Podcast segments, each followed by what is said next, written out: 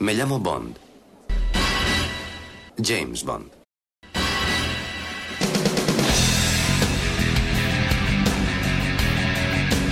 Hola, soy Alberto López, alias Klaalk en los foros. Bienvenidos al octavo podcast temático de James Bond de archivo007.com. Uno de los elementos más característicos de la saga lo constituyen las llamadas chicas Bond. Las actrices que las han dado vida, al igual que las localizaciones por las que viaja el espía, no podían ser más internacionales y atractivas. Vamos a ver ahora curiosidades y anécdotas relacionadas con ellas.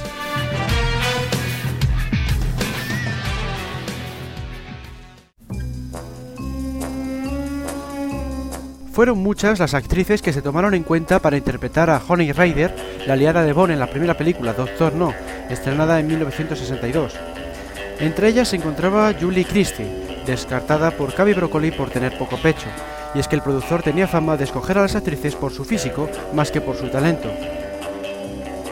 La elegida fue la suiza Ursula Andres, debido a una coincidencia, la vieron en un póster con una camiseta mojada saliendo del agua, Quedaba claro que cumplía con los requisitos físicos. En cuanto a su currículum, había trabajado en algunas películas italianas y había sido fichada por la Paramount Pictures, de modo que podía ser perfectamente válida para el papel. No obstante, la razón de peso de su elección, según comentaba Harry Saltman, residía en que era barata, ya que con el escaso presupuesto del que disponían no podían contratar a nadie más. Fuera aparte, el tiempo se les echaba encima. La escogieron pocos días antes del comienzo del rodaje en Jamaica. Curiosamente, el estupendo bronceado que luce la película era falso. Cada día un maquillador se encargaba de pintarla todo el cuerpo. Varios compañeros del equipo no dudaron en llevarla al desayuno para así poder verla desnuda. Llegó a disponer de hasta 20 desayunos en una misma mañana.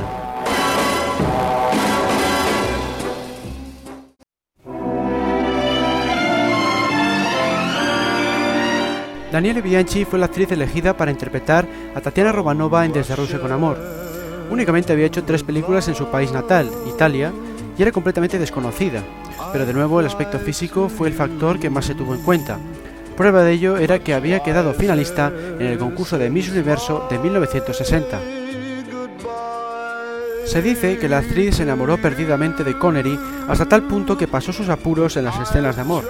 La voz le tembló tanto que sus frases fueron dobladas íntegramente por Barbara Jefford, Tampoco le hizo mucha gracia representar la escena en la que se presenta la gente. Tenía que estar desnuda, pero al final empleó un body color carne. Además, el director, Terence Young, exigió que solo accedieran al plató los miembros imprescindibles para rodar la secuencia por respeto hacia la actriz.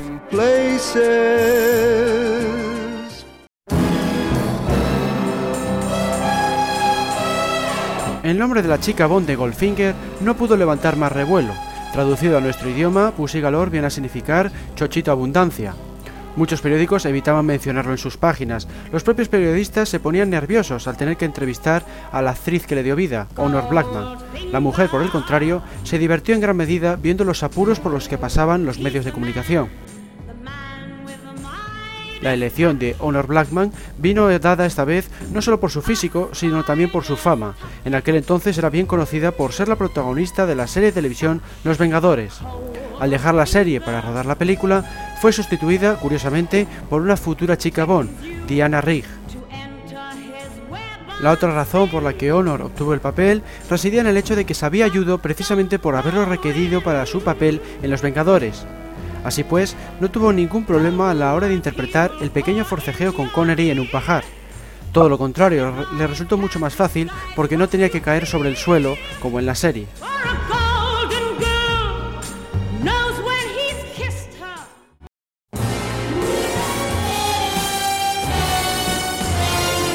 En un principio, la candidata principal para encarnar a Dominó en Operación Trueno era la popular Raquel Welch. Sin embargo, el presidente de la Fox y amigo de Broccoli, Richard Zanuck, la llamó para rodar Viaje Alucinante, lo que la apartó del proyecto Bond en el último momento.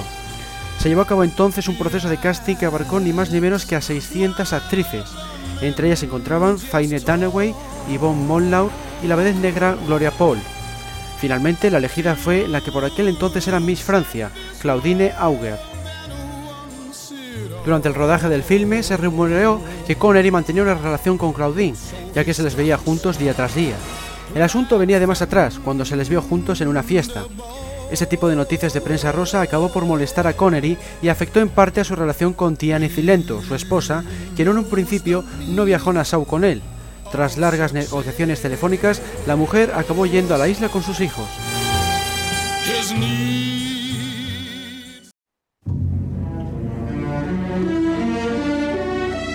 La razón por la que en Solo se vive dos veces las dos actrices protagonistas son japonesas está en que así lo obligaron las autoridades del país a cambio de colaborar con el equipo de producción. Gracias a ello se pudo contener a las masas y a los medios de comunicación, aunque solo hasta cierto punto. Connery era acechado por los periodistas hasta límites insospechados. En una ocasión, uno de ellos se coló en el cuarto de baño con motivo de entrevistarle. Gaby Broccoli tuvo que intervenir para preservar la intimidad del escocés. La participación de Akiko y Mie conllevó el pago de un curso de inglés de dos meses, ya que ninguna de las dos sabía hablar el idioma. Akiko superó la prueba, pero Mie no alcanzó el nivel exigido por los productores. Así pues, el director, Lewis Gilbert, pidió a Tesuro Tamba, el actor encargado de dar vida a Tigre Tanaka, que quedara para cenar con la chica y así la informara de la mala noticia. La actriz se tomó tan a pecho el fracaso que le dijo que se iba a suicidar esa misma noche, saltando desde la habitación de su hotel. Tanto Gilbert como los productores no dudaron en rectificar su decisión. El otro defecto de Mie era el que no sabía bucear, o al menos no tan bien como requería la secuencia de los pescadores. Diane Cilento, la esposa de Connery, fue quien se encargó de doblarla. Es más, llegó a doblar a varias de las buceadoras. Por otra parte, Akiko también tenía un pequeño defecto, no sabía conducir. De esta forma, algunas de las secuencias en las que se la ve al volante se obtuvieron mediante un cable del que tiraban seis miembros del equipo.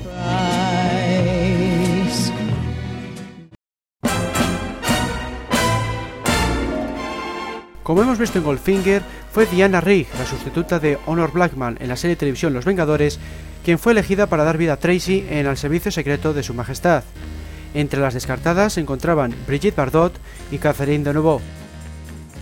La prensa volvió a hacer de las suyas cuando publicó que Rigg estaba enfadada con George Lazenby, afirmando que la actriz había comido ajo para molestar a su compañero durante las escenas románticas. La falsa noticia surgió a raíz de un comentario cómico que le dijo la chica al australiano, algo así como, hey George, estoy comiendo ajo, espero que tú también.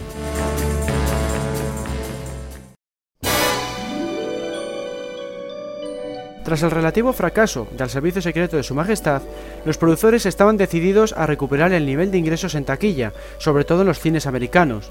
Así pues, Diamantes para la Eternidad es un intento de americanizar a Bond.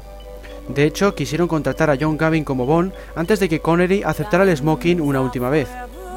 No es de extrañar, por tanto, que la chica elegida fuera una americana, Jill St. John, para el papel de la contrabandista Tiffany Case. Al principio, la actriz iba a realizar el papel secundario de Plenty O'Toole, conocido en nuestro país como Elenita, pero el director Guy Hamilton decidió que haría una mejor labor en el papel principal. Su oponente en el casting, Raquel Welch, quedó descartada desde un principio porque no querían que su fama rivalizara con la de Connery. La actriz se quedó fuera de la serie Bond por segunda vez tras el rechazo para interpretar a Domino en Operación Trueno. Como ya ocurrió en anteriores ocasiones, enseguida corrieron rumores de un posible romance entre Jill y Connery, pero nunca se llegaron a confirmar porque la pareja cenaba en la intimidad para evitar a los medios.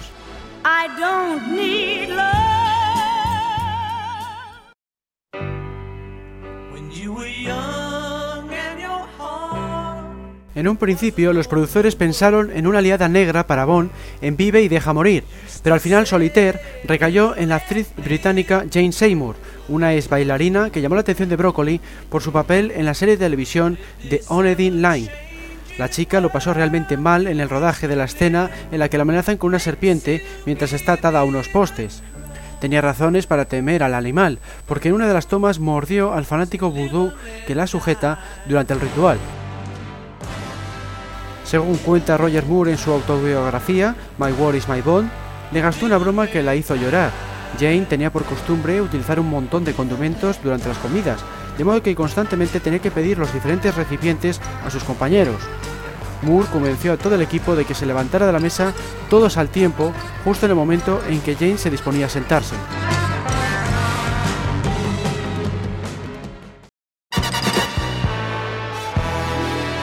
La chica protagonista de El hombre de la pistola de oro, Mary Goodnight, fue interpretado por Berit Ekland. La elección tuvo que ver, como en otras tantas ocasiones, por el tamaño de sus pechos. Sin embargo, en la película su talla es mucho más reducida debido a que cuando Broccoli la vio estaba embarazada. Cuando se presentó el primer día del rodaje se llevó una gran decepción, pero el contrato estaba ya firmado. Otras versiones cuentan que Broccoli la eligió después de que se presentara en su despacho insistiendo con toda su energía para que le otorgaran el papel. Y es que Brit siempre había declarado que desde que vio a Úrsula Andrés en Tozorno deseaba ser una chica Bond, porque para ella es la representación definitiva del glamour y la belleza femeninas.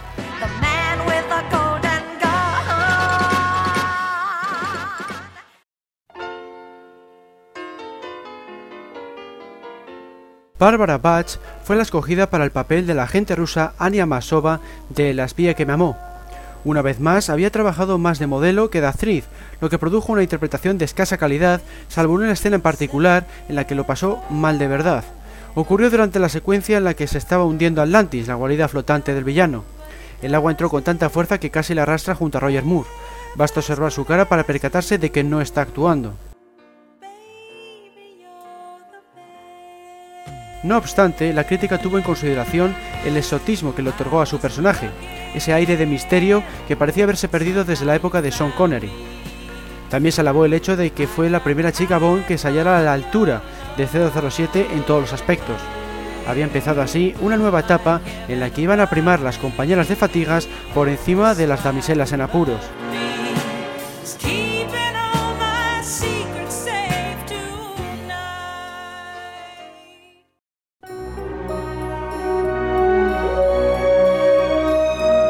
Dado el éxito cosechado por La espía que me amó, para Moonraker los productores repitieron los mismos ingredientes, incluyendo una chica Bond muy similar a Anya Masova, el de Hollywood Head, una espía al servicio de la CIA que trabajará por su cuenta en un principio, pero que acabará colaborando con 007. En otras palabras, se empleó el mismo planteamiento. La actriz elegida fue Lois Childs, debido a una mera casualidad. Al tomar un avión, viajó en el asiento contiguo al del director, Lewis Gilbert. No obstante, ya se había intentado contratar a la actriz para hacer de Anya en La espía que mamó, pero en aquel entonces informó a los productores de que se había retirado. En los últimos años, de hecho, se ha dedicado a impartir clases de interpretación en vez de actuar.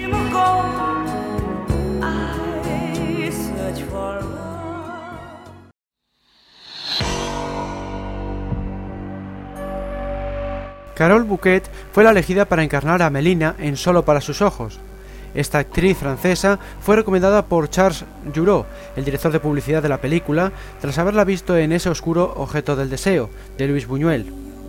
Fue en este filme cuando debutó en la pantalla grande y consiguió al mismo tiempo la fama internacional. Su elección conllevó una serie de dificultad cuando reveló que era incapaz de bucear.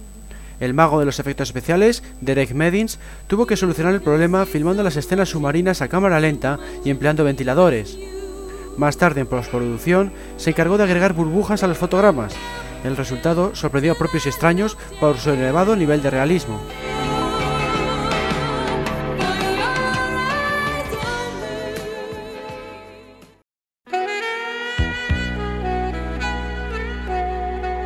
Mouth Adams ya había sido chica en El hombre de la pistola de oro, pero fue elegida de nuevo para Octopussy, quizá por poseer 38 años, una edad más cercana a la de Roger Moore.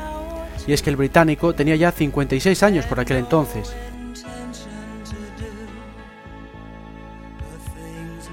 Cuando Roger Moore informó de que no quería volver a ponerse el smoking de 007, Mouth sirvió como referencia en las pruebas de casting de posibles Bond.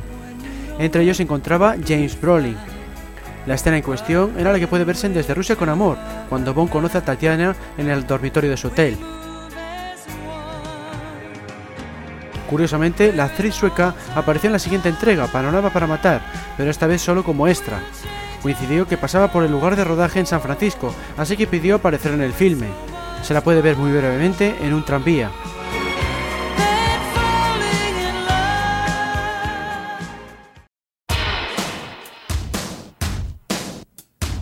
En Panorama para Matar se escogió la norteamericana Tania Roberts para encarnar a Stacey Sutton, la geóloga aliada de Bond. La razón estaba clara, no solo era una belleza, sino que además había alcanzado la fama internacional con la serie de televisión Los Ángeles de Charlie. También había hecho cine, por lo que era muy acta para el papel. Además, dado que buena parte de la película transcurría en Estados Unidos, ayudaría a promocionar el filme.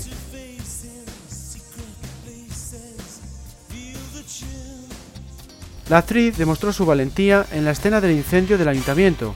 Todo se rodó con fuego real, de modo que existía cierto peligro. Sin embargo, su interpretación a lo largo de la película no fue especialmente destacable. De hecho, es una de las chicas Bond más criticadas de toda la franquicia, junto con, por ejemplo, Marianne Davo, de Alta Tensión, o Denise Richards, de El Mundo Nunca es Suficiente.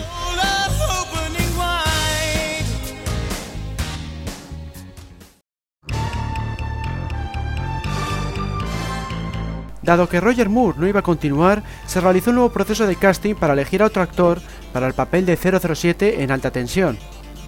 Se contrató entonces a Marianne Davo para realizar la clásica escena de prueba, procedente de la secuencia en la que Bond conoce a Tatiana Romanova en Desde Rusia con Amor. Pierre Rosnan fue uno de los candidatos que actuó a su lado, pero su contacto con la serie televisiva Remington Steel lo aportó del proyecto en el último momento. Sin embargo, Marianne Davo sí consiguió el papel de Cara Milovi, la protagonista de la cinta.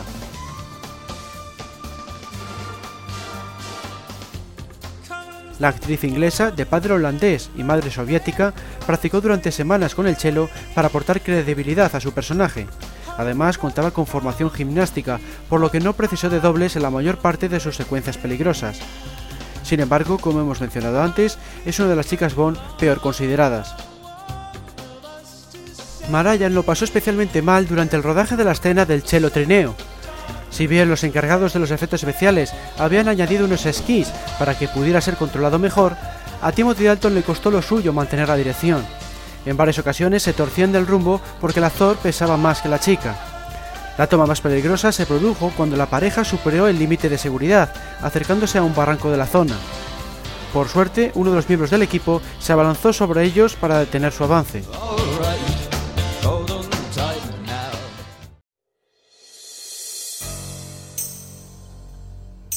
Pam Bouvier, la chica Bond de licencia para matar, volvía a estar a la altura de 007 en todos los apartados. Por ello se requería contratar una actriz que aportara fuerza al personaje. La elegida para tal cometido fue Carey Lowell, la modelo favorita de Calvin Klein y Ralph Lauren por aquel entonces. Había hecho algo de cine, pero en películas poco conocidas. Tras informarse sobre el personaje, la actriz norteamericana se vistió como pensó que lo haría Pam cuando se presentó al casting, con pantalones vaqueros y ropa de calle. A los encargados de la prueba no les gustó demasiado, pero le dieron una segunda oportunidad, indicándola que trajera algo más sexy. Superó la prueba y se convirtió en la nueva aliada de 007, una aliada que no tenía ni idea de cómo conducir uno de los camiones de las escenas finales. Para que lo pareciera, tuvieron que modificar la cabina del mismo para que el conductor especialista pudiera manejarle desde el asiento trasero un arreglo realmente complejo para apenas unos segundos de metraje al final de la cinta, cuando Pan recoge a Bond una vez este ha matado a Sánchez.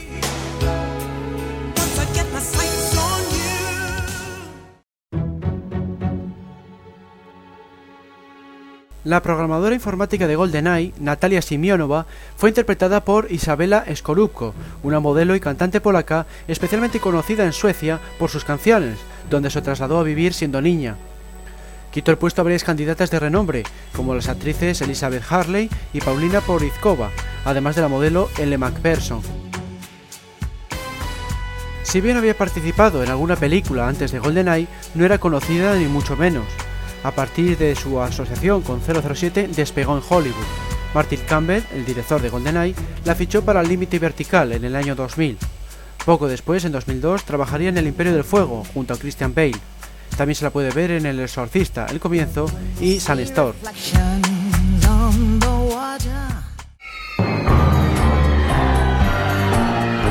En El Mañana Nunca Muere se cumplían 35 años desde el estreno de la primera entrega, or No. Quizá por ello los productores se decantaron por un guion de corte clásico, incluyendo la presencia de una espía a la altura de 007, Wai Ling.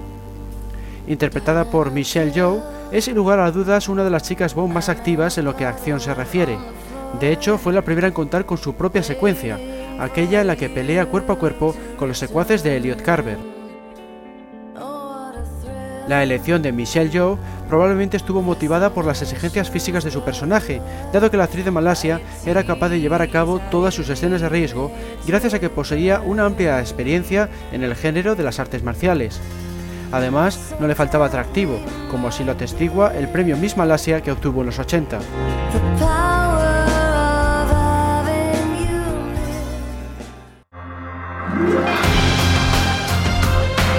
La experimentada actriz francesa Sophie Marceau fue la encargada de dar vida a Electra King en El mundo nunca es suficiente, tras fracasar el intento de fichar a Sharon Stone. Su interpretación está considerada una de las mejores de la saga, al dotar a su personaje de la dualidad necesaria. En lo personal, era casi tan rebelde como la propia Electra. Solía decir lo que pensaba y terminó siendo todo una molestia tanto para Brosnan como para el director, Michael Lapted, y el equipo de rodaje. Eso sí, al contrario que la mayoría de las chicas Bond, posee un currículum realmente impresionante en el ámbito cinematográfico. A destacar Braveheart, estrenada en 1995, película que le dio fama internacional. Tras 007, siguió actuando en películas francesas, obteniendo buenas recaudaciones en su país natal.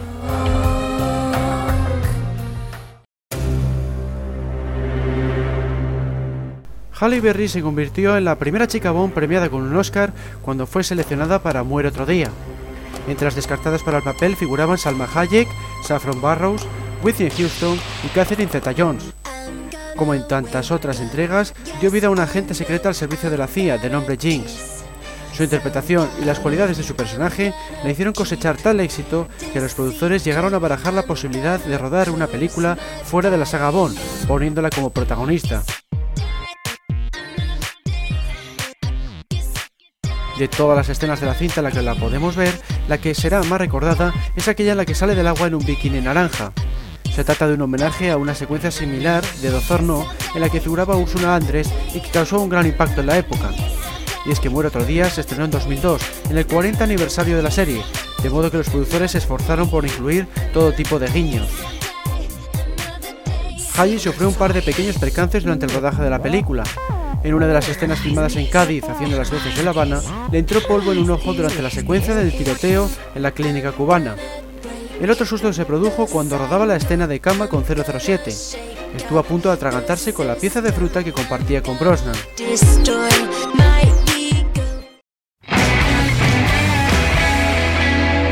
Si bien no era especialmente conocida, Eva Green obtuvo excelentes críticas en la película con la que debutó, Soñadores, estrenada en 2003. Si a esto le sumamos su belleza, queda claro que era una elección excelente para el complicado papel de Vesper en Casino Royale. Y así lo demostró una vez estrenada la cinta. Buena parte de su éxito se lo debe a la brillante interpretación de esta actriz y compositora francesa. La lista de actrices descartadas fue realmente enorme, tanto o más que la que formaron los actores que se tuvieron en cuenta a la hora de elegir al nuevo James Bond, entre ellas se encuentran Naomi Watts, Angelina Jolie, Charles Theron, Scarlett Johansson e incluso Caterina Murino, quien acabó interpretando a otra chica Bond de la cinta, Solange. En un principio, Eva Green iba a aparecer desnuda en la escena en la que Vesper llora en la ducha. Fue Daniel Craig quien propuso que lo hiciera vestida, dado que no habría tenido tiempo para quitarse la ropa. Otra curiosidad relacionada con la actriz es que volvió a trabajar junto a Daniel Craig en su siguiente filme, La Brújula Dorada, estrenada en 2007.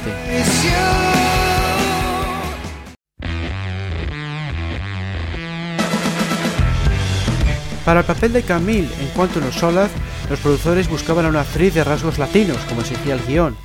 Encontraron lo que buscaban en la modelo y actriz Olga Kurilenko, algo curioso ya que es de origen ucraniano.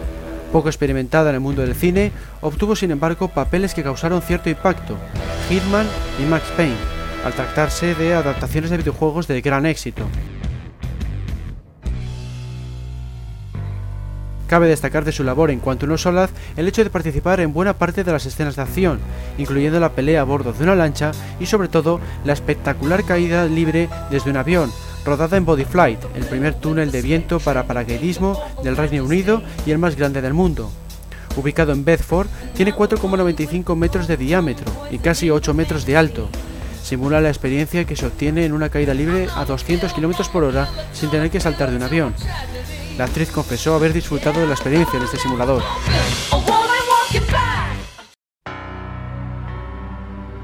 Con Olga Kurilenko hemos llegado al final del programa.